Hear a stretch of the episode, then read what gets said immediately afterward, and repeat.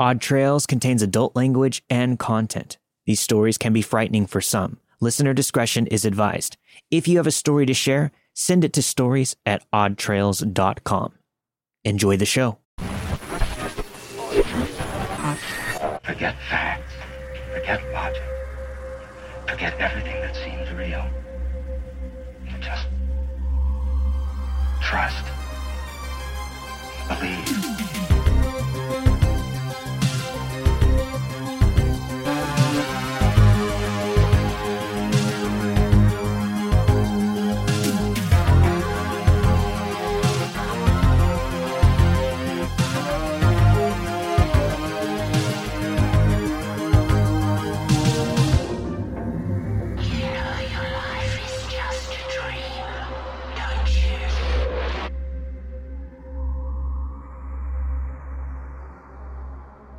For context, I live on a ranch in rural South Texas. My house was built in a square shape with two living rooms, and all the bedrooms and hallways connect via bathrooms, so you could walk around the whole house without hitting a dead end. As a kid, I would sleep in my parents' room, which connected to the back living room slash game room. My parents' bed faces the door leading out to said room, and one night, during a bad thunderstorm, the power went out and I couldn't sleep. Eventually, a flashlight beam appeared on the wall straight across from the doorway. Out of shock, I sat up and stared at it for what felt like an eternity. After maybe two or so minutes, I started to see someone stick their hands in front of the beam and then start to do hand puppets of birds and then a dog and then a few more creatures which I can't explain. But these figures were the kind that you couldn't make with your fingers.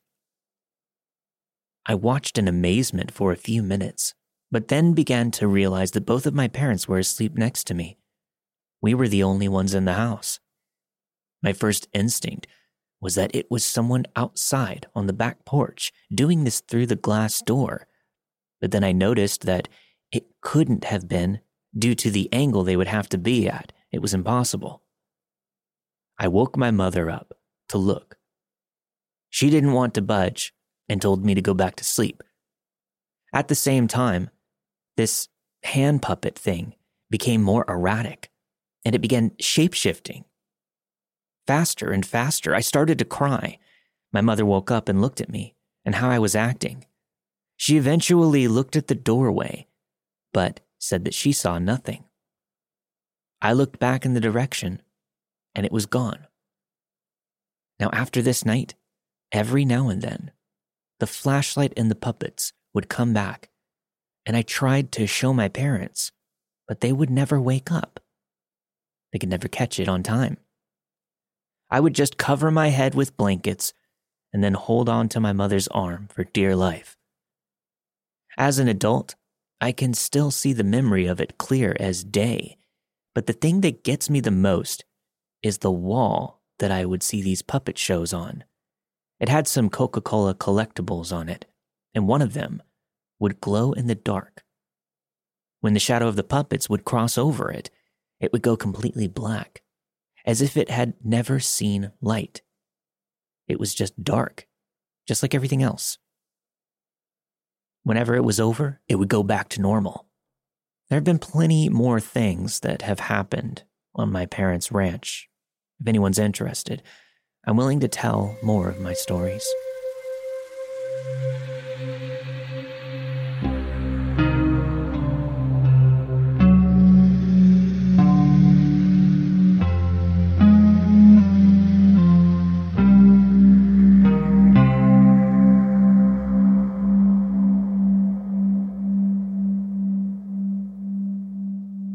This story is definitely going to be hard to believe, but it is 100% true. It's a story I've told very few people in real life because I know how crazy it sounds. This occurred when I was around 11 or 12 years old. I was staying the night at my friend Danny's house, who lived just a few houses down from mine. There was a large pond behind our neighborhood, and we spent a lot of time there growing up. We'd go fishing, ride bikes, explore the small forest, whatever. But what we really enjoyed was catching turtles and tree frogs. It might sound a little weird, but what can I say? We had somewhat of an obsession with reptiles and amphibians. Anyway, one night, I was up late playing video games with Danny, and after a while, we wanted to do something else. It was close to midnight, but we decided to go out and try to catch some tree frogs. A family that lived in a nearby house had gone on vacation, and they had a perfect backyard for catching frogs. We hopped their fence and started exploring. Almost immediately, I started to get a weird feeling, like we were being watched or something was nearby. There was this odd energy in the air I don't know how to explain it, but something just felt off. I remember feeling afraid, but I had no reason to be. We had done this kind of thing many times before, but it never instilled fear in us. About 10 minutes in, we thought we heard the frogs saying, Help me, in a croaky, froggy voice, over and over again. The weird thing is, we couldn't see any tree frogs with our flashlights, and the yard wasn't that big. They started chanting in unison, which made it sound much louder. Feeling more than just a little creeped out, we bolted out of there and back to the street. We were standing under a streetlight on the street corner across from where the frog house was. I looked up at the light and noticed at least 15 dragonflies attached to each other like a human centipede. They were doing a spiraling motion as they flew closer and closer to the light. It was weird. After the dragonflies did their thing and flew away, Danny and I remained standing under that streetlight. We began talking about the strangeness of the frogs in particular. We both heard them croaking the same phrase, and we were pretty much just trying to figure out what that was all about. At some point during the conversation, I was instantly overcome with the most intense adrenaline rush I've had in my life. That feeling of fear without a source while at the frog house was back, but much, much stronger. It was like my fight or flight response was signaled for no reason. Once again, everything felt off, and it felt like there was an intense energy all around us, making the air heavy. I was terrified, and I found out later my buddy was feeling the same thing. I became as still as possible, listening intently to my surroundings. I didn't hear anything unusual, but I suddenly felt drawn to look at the street behind me. I knew something was there Whatever was behind me was the source of my fear, and it was putting out overwhelming energy with its presence alone. I hesitantly turned around and looked. In the middle of the street, about 20 yards away from us, there was an ordinary looking little girl with long, dark black hair, and she was wearing a white nightgown. She was sitting cross legged in the middle of the street with a doll in her lap and she was combing the doll's hair with a hairbrush. I was pretty much terrified beyond imagination. I was frozen with fear and could barely think straight.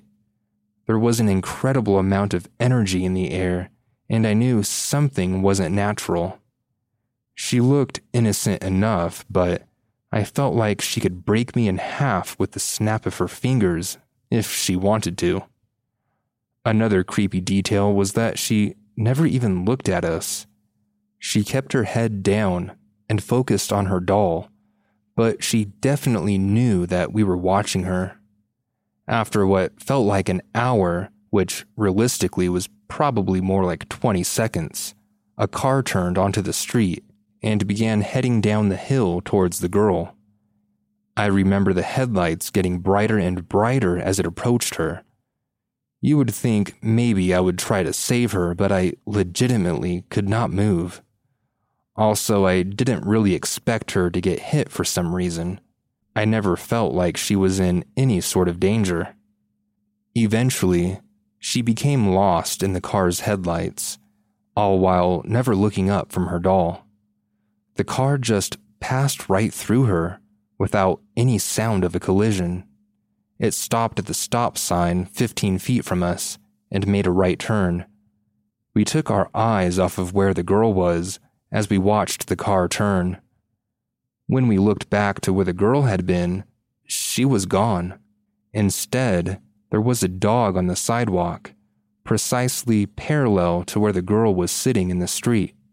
The dog was looking right at me when I noticed it, almost like it was waiting for me to see it. Then it just turned around and trotted up the hill in another direction. After a few seconds, the shock wore off and we sprinted back to Danny's house and spent half the night looking out his second story window towards the street. Last thing, the house the girl was sitting across was haunted. I lived on that street for 10 years, and four or five different families lived in that house during those 10 years. All of them said it was haunted.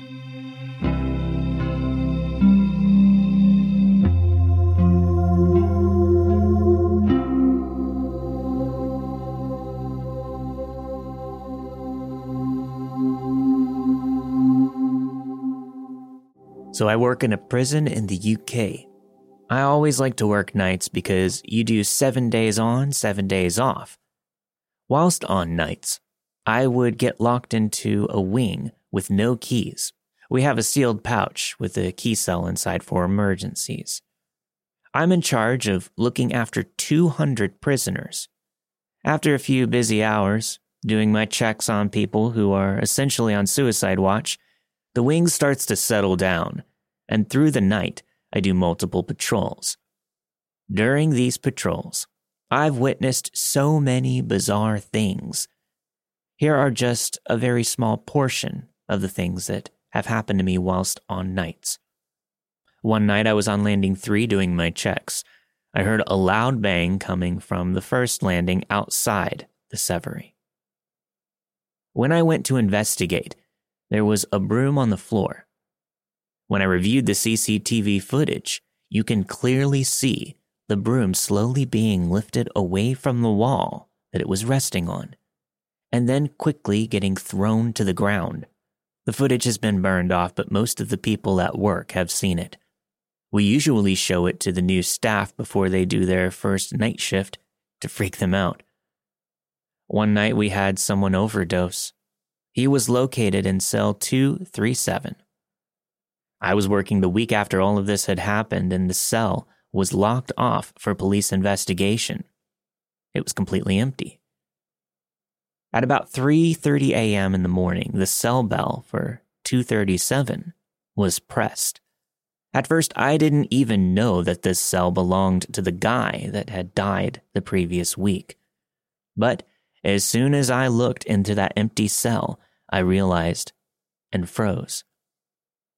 It takes a lot to freak me out, but I didn't walk back to that part of the landing until roll count.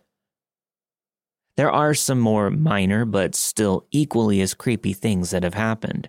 In fact, some that happened last week that prompted me to share this. While walking landing 3, one of the showers on 2 turned on by itself. The only way to turn it on is to press a button on the wall inside the shower. I went to investigate and the showers were locked. The lights inside were turned off. This was at about 2:30 a.m. Approximately 30 minutes later, I was walking down to the second landing and an office door slammed shut. I checked the landing for open windows and they were all closed. Again, every time I hear a noise, I always investigate. I love anything creepy, but this really sends shivers down my spine. I have so many more bizarre things that have happened to me. I've heard some really creepy stories from some colleagues as well that I could share in the future.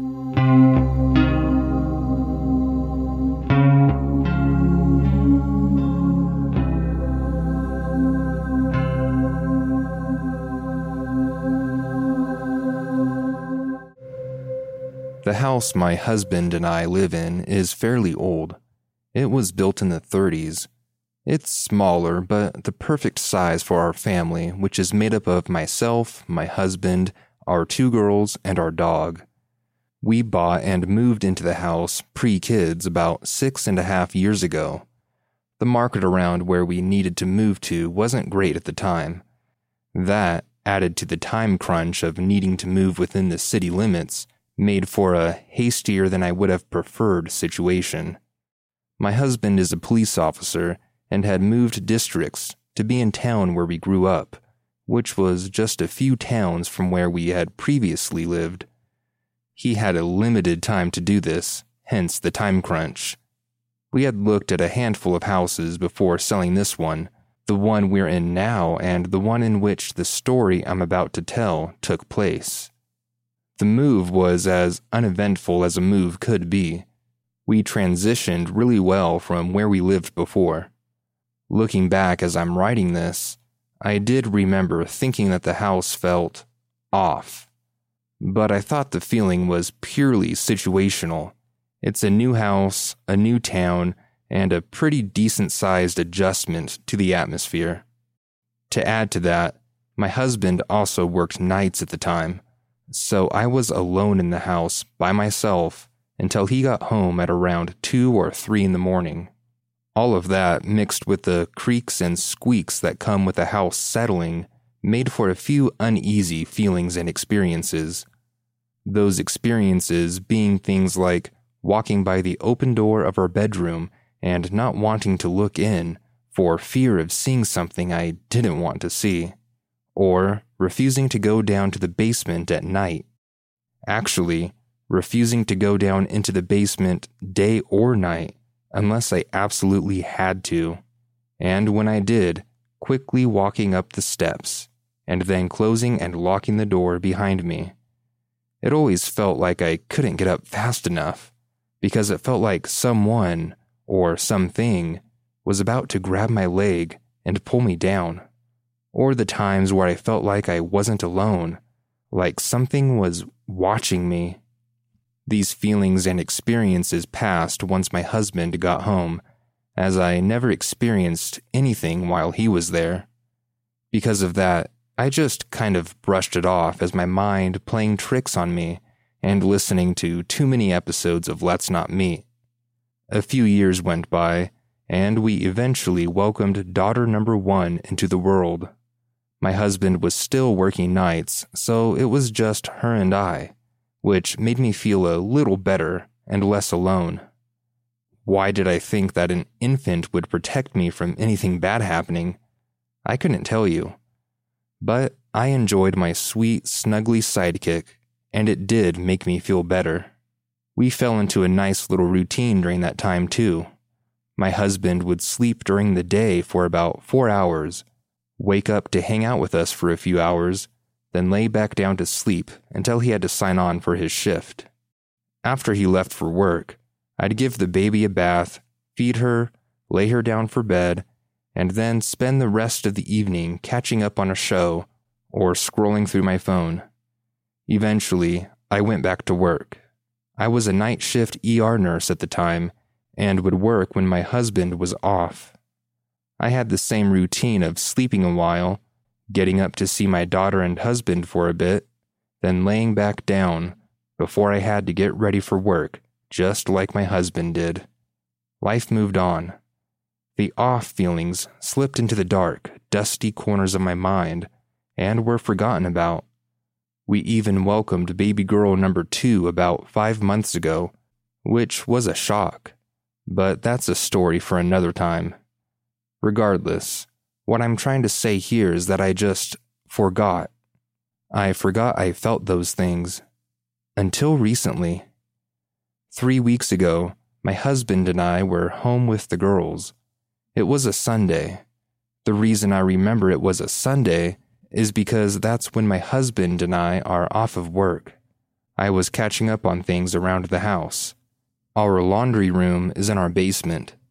Our basement is also half a garage, so it's pretty big. I was heading downstairs to move the laundry over and put a new load in. My oldest daughter wanted to come with me, which isn't unusual. She comes down and rides her tricycle, or just stands there and talks my ear off. She's three, that's her thing. As I'm moving the laundry to the dryer, she tells me she's going back upstairs with her dad. I said okay, and heard her walk to the stairs and then walk up them. As I'm getting the washer loaded up, I then hear her come back down the stairs. Again, not unusual. She gets bored easily and has the energy to walk up and down the stairs several times before wearing out. As I'm putting the softener back onto the shelf, I see her walk past me out of my peripheral vision, just bobbing along in her pink shirt and ponytail like it was nothing. I didn't give this a second thought because why would I?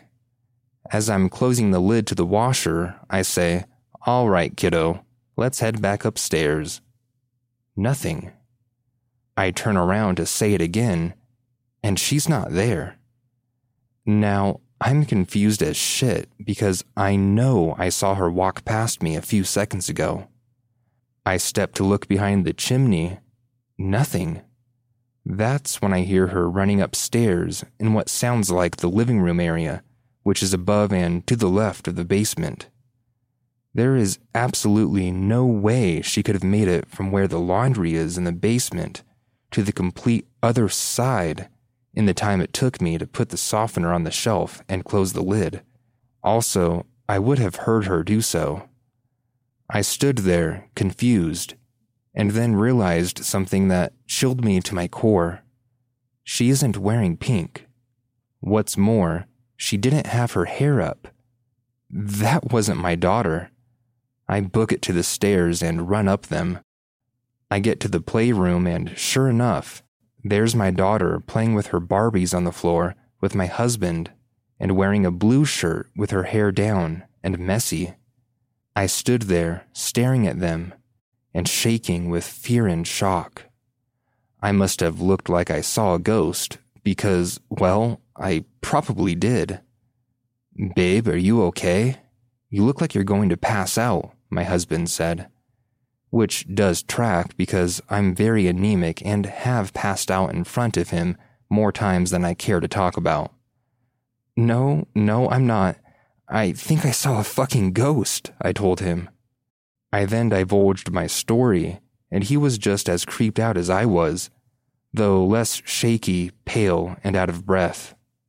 Hours and even days after that, I was trying to debunk what I saw by trying to logically rationalize the situation. I even went back down to the basement with my husband and retraced what I did with him there.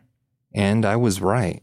There's no way someone could have made it from point A to point B in that amount of time, or without being heard, even with the washer and dryer running. Trust me, we tried. Several times. It just wasn't possible. About a week has passed, and I'm still in shock that I saw a ghost. The house still felt off, and more things were happening. Shuffling noises in the kitchen, nicks, odd bumps coming from the attic. Although it felt off, I never felt threatened. I never felt like whatever was in the house with us was negative or out to hurt us. I wasn't really even scared of it. Caught off guard and shocked to shit? Sure. But scared? No. I genuinely felt and still feel that whatever it was just wanted someone to notice it. An example of that being one night, sometime after the basement incident, my husband was sitting on the couch watching TV while myself and the girls were asleep when a pack of diapers flew off the kitchen counter and onto the floor. My husband said it was like someone smacked them off the counter. But as the days went on, it seemed to get agitated and started showing itself more. One day after work, I got home with the girls when my mother in law said she was on her way back to come get them for a few hours. I forgot about this plan and was rushing to get the girls back out the door. She came by, got them, and I went back inside to relax. I was going to take my scrubs off, but I was in a hurry. So I walked into the dining room, grabbed my phone, walked into the kitchen, and remembered I needed to ask my husband what time he was getting up, so I knew what time I needed to go get the girls. I walked to the bedroom and saw he wasn't in bed, and the bathroom door was shut. I turned around and walked back down the hallway and back into the kitchen. What I saw when I rounded the corner to the kitchen about made me shit my pants. All the cabinet doors were open. All of them. I certainly didn't open them all. In fact, the cabinet doors at the top were open. I can't even reach those unless I have a stool. It couldn't have been my husband because I would have seen him. I just stood there, shocked. Uh, honey? I managed to squeak out. What? My husband said through the closed door. You're going to want to see this, I said. See what? he asked. Just come out here and look. I hear him sigh, flush the toilet, and come out of the bathroom. He looks at me and then looks in the direction where I'm looking, and his eyes get as big as saucers. I told him what I did, step by step, how I went into the kitchen, needed to ask him something, saw he was in the bathroom, turned around, walked back down the hall and into the kitchen, and saw that. He walked into the kitchen, still speechless from shock and disbelief, and slowly starts closing the cabinet doors. I sat down at the table, also in shock and disbelief. What in the fuck is going on in our house? And why is it just now starting to happen? He shook his head and sat down across from me. We talked for about an hour about the unsettling things that had happened within the span of a few weeks. We decided we needed to spiritually cleanse the house. And by we, I mean me and I needed to do it sooner rather than later. We didn't want the girls to get scared or hurt because of this. After our discussion, we decided to leave and get the girls from my mother in law's house since it was getting close to bath and bedtime, so we both left and headed that way. Once we got home, we went upstairs to do our nighttime routine when we noticed the closet doors were open the china cabinet doors were open. The lights were all off.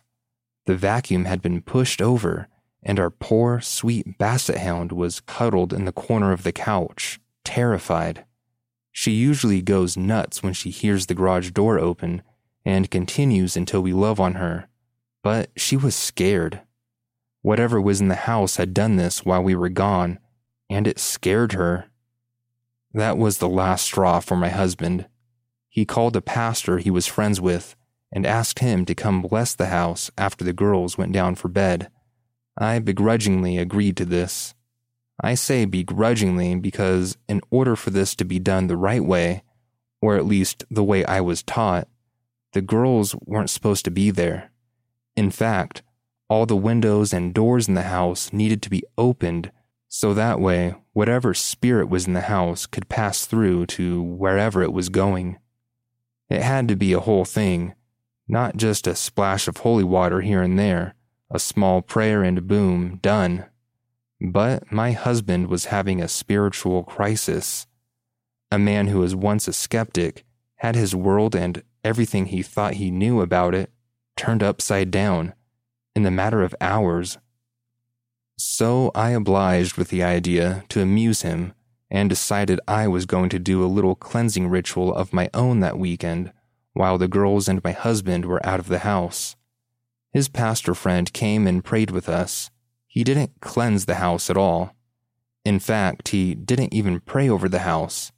He merely prayed over our family for protection, which, whatever. It made my husband feel better. So I guess that was that. The next day, on a Saturday, the girls were at my mom's house, and my husband was at work. I thought it was the perfect time to spiritually cleanse the house the right way. After meditating for a while and getting in the right headspace, I got out my sage and rosary, opened all the windows and doors in the house, and did my thing. The energy in the house was extremely heavy as I made my way from room to room. It felt like you could cut it with a knife. It made me feel tired and drained, but I kept going until I ended up in the last room of the house, the living room. It took about 30 minutes, and at that time, I heard knocks and other unexplainable noises in the house. All of a sudden, the hair on the back of my neck stood up as my body was covered head to toe in goosebumps. It felt like I was being surrounded by static, like when you put your hand up to a TV, except it felt like it was engulfing my body and filling the space around me. It felt heavy, not negative or dark, but sad and lost. And it was draining me, making me feel tired and listless. I knew that it was the spirit. I can't explain it, but I just knew down to my bones that it was. It was like the knocks and noises leading up to that point was making its way through the house and towards me to hear what I had to say.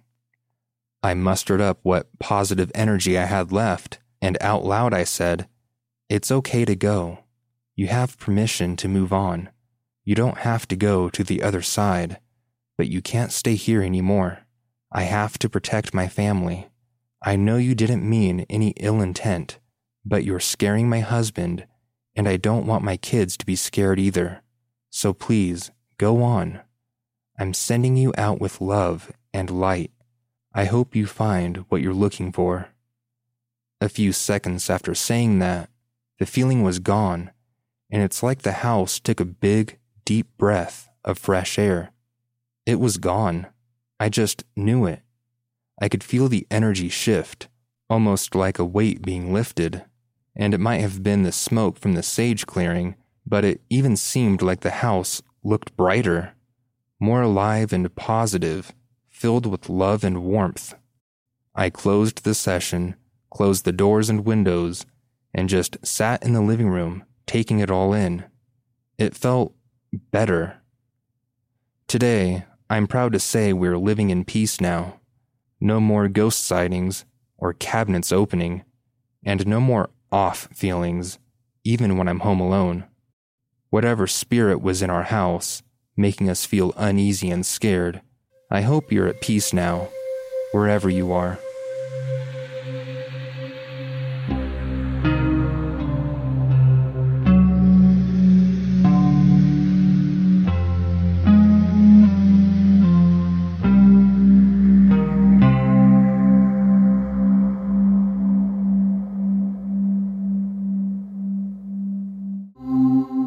This happened probably over 10 years ago.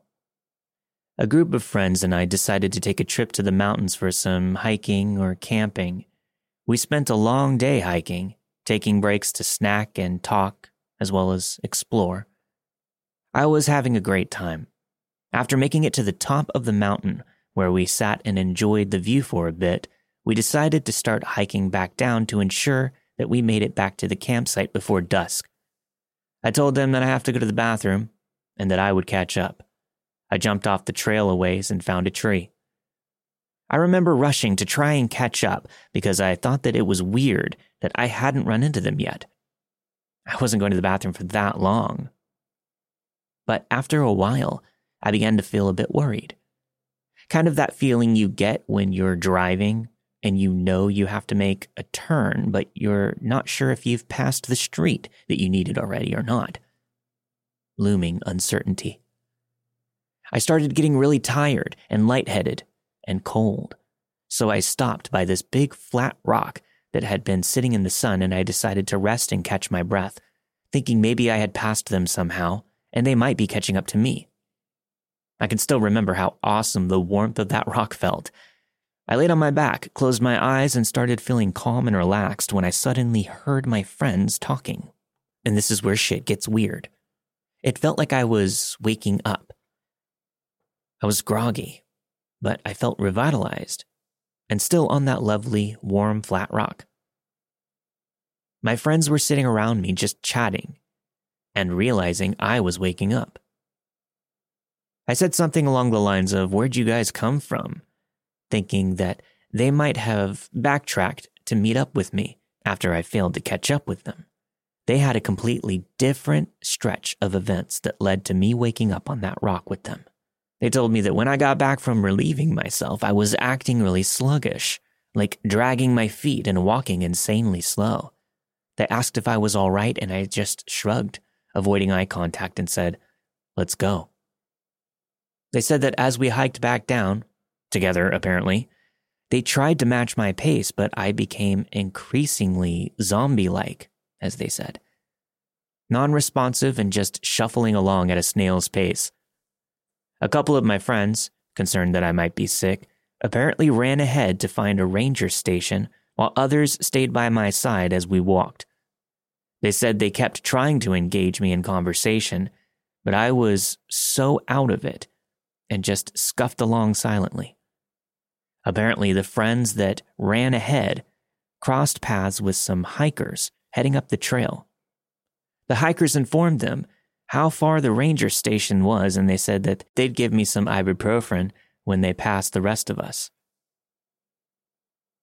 They told me that at this point they kept making me stop and rest every once in a while. It was during one of these rest periods that the hikers showed up and offered the pills to me. I was told that I looked at the pills, then at the hikers with this groggy suspicion and wouldn't respond or take them. A friend took them and thanked the hikers, who went on their way up the trail. They told me that I watched the hikers until they went around the corner as my friends kept trying to get my attention to take the pills. I refused to take the pills and just kept saying, I don't know where those people came from. I'm not taking pills from strangers. Eventually, I was convinced to take them, was given a granola bar to munch on, and then I laid down on that warm, flat rock and fell asleep. They said that I napped for 10 minutes before I woke up, and they started telling me about how weird I had been acting. I told them, I don't remember any of it, but decided not to tell them that I had a very different recollection of the events. I didn't really understand what had happened, and was still mulling over everything, trying to make sense of it. As we continued down the trail, they were surprised at how well I had recovered. I considered telling them about my version of things. That I didn't hike to that flat rock with them, that I felt fine before I stopped, and that I stopped just to rest and catch my breath a bit, hoping to eventually run into them. That they just kind of showed up out of nowhere but I couldn't figure out how to explain it without sounding like a crazy person. Every so often, I think back to that hike, and the only memory I have is how I finished going to the bathroom and started hiking on my own to catch up with them, then resting on that rock for a moment before finding myself in their presence and listening to them tell me that I had actually been with them the whole time, completely out of sorts and acting paranoid. I considered that they were all playing a joke on me, but they seemed so genuinely concerned. It was a very weird experience that, even more than a decade later, I still don't fully understand. So, based on popular request, we absolutely have to get our hands on some haunted dolls. I think you're right. As long as I'm allowed to pick one out on my own, I think I'll be able to mentally prepare for whatever may come of it. Maybe we can take them with us on our special, super special vacation that's coming up soon. Yeah, um, so that's going to be next month during Halloween season. I'm yeah. pretty excited. Uh, so I've, I've I've only read about Skinwalker Ranch. In fact, I don't even know much about it other than I hear it referenced in a lot of podcasts. And a lot of people talk about it being real spooky. That's that's all I really know. Yeah, and there's a mediocre Netflix show that was recently released. But I think we should go and check it out and see for ourselves. Bring our dolls with us. They can sleep with us like teddy bears, maybe conjure up some spirits or whatever the hell goes on out there and just try it out. Yeah, I, I'm wondering if there's any specific gear anybody listening that is, has any experience in ghost hunting or supernatural can recommend for us to grab and take out there. So we're going to go out to Skinwalker Ranch and spend the night in October with our, I guess, our haunted dolls. And and my Subaru Crosstrek and some sleeping bags. Exactly. And um, yeah, if anybody has any suggestions on gear we should have, maybe something to record some EVPs, maybe. I was about to say an EVP meter for sure, like the meter itself, and then a recorder. it's, called, it's a meter. I'm pretty sure it's a meter. Oh, interesting. I don't see. I don't even. I don't know anything about any of this shit. Well, you shouldn't. All you do is narrate, right? That's all yeah, we do. Yeah, exactly. um, yeah, and I, I maybe we can find like a haunted hotel or something, or something with some kind of history there on the way. I'd make it like a road trip out of it. I think it'll be a lot of fun. Yeah, yeah. We can stop by Park City, make fun of all the ski people, visit a soda bar. We are in Utah after all. Maybe attend a service at the local LDS congregation. Grab myself a, a cherry phosphate and uh, Yeah. go to church.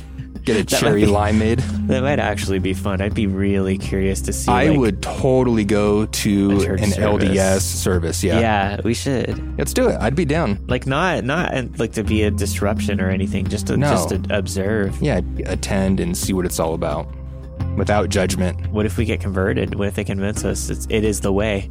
Then I think we're both going to be out about 10% of our income for tithing.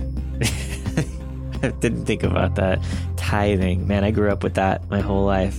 In fact, my parents even made me pay tithing out of my first paychecks from my first job. That's grody. It is pretty grody. I know. Well, the mandatory tithing, I just prefer to give my money to like people on the street or whoever yeah, may need it. that's where it should be going, really. If you're going to Yeah. be giving money. Yeah, I, Yeah. I think, yeah, seeing people in the streets, like hungry people, that's the one thing that really tugs at my heartstrings. That, that's the one thing I can't let pass. Like, if I see anybody hungry, I've got to give them something. Be, like, just seeing people hungry breaks my heart.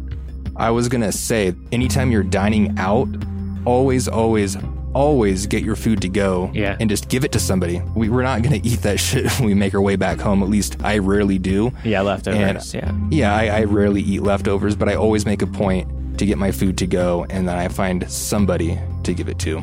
Yeah, definitely. But uh, yeah, if you wanna if you wanna make good with the big guy upstairs, I would say rather than tithing to a church or an organization, give somebody some food. Give somebody some, yeah. some money that needs it. A Crunch Wrap Supreme here and there. Oh man, that, that sounds really good. I really want a Crunch Wrap Supreme right now. I miss the enchiladas the most. I'm so mad. I don't even go to Taco Bell that much anymore. They got rid of so much of their menu. It's so expensive now, but I miss a good enchilado. I, I used to get the enchilado and I would have them use the flatbread that they use for the gordita. Ooh, sexy. Yeah, it added a lot of girth to it and made it a little more filling. Yeah. But man, I miss the enchiladas too. I wonder if there's like any rogue Taco Bells out there that will do it for you.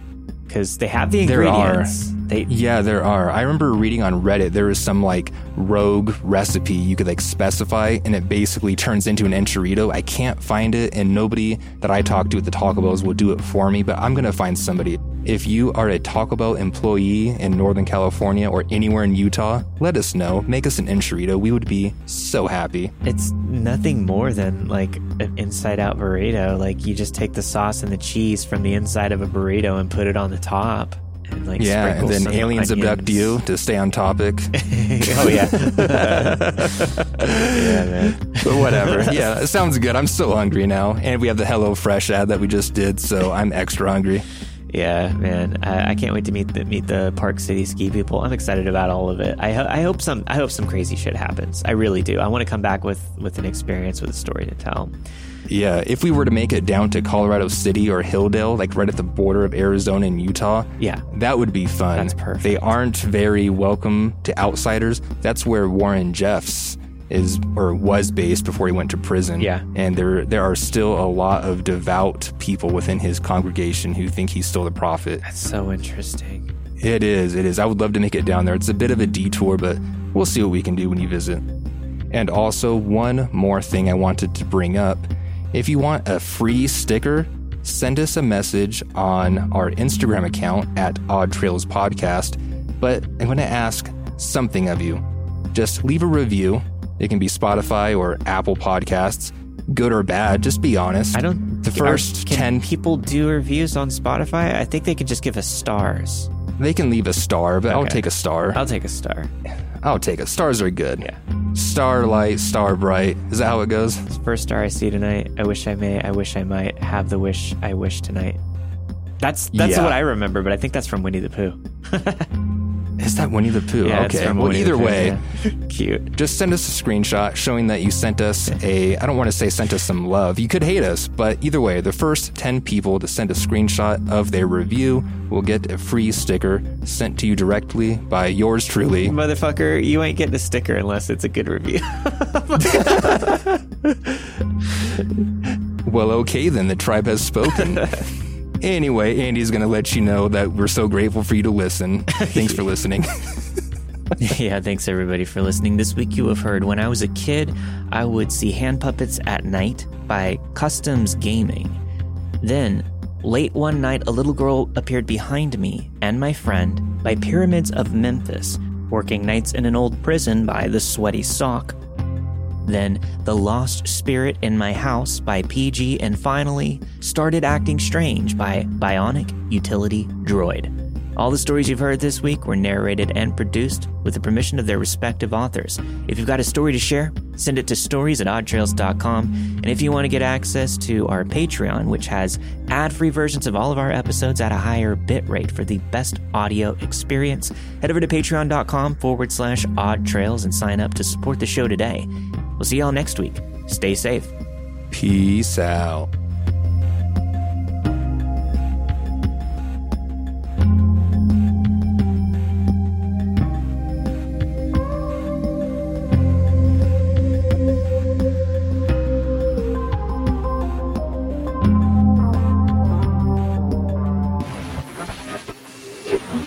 Don't let the ghosts and the ghouls disturb you, darling.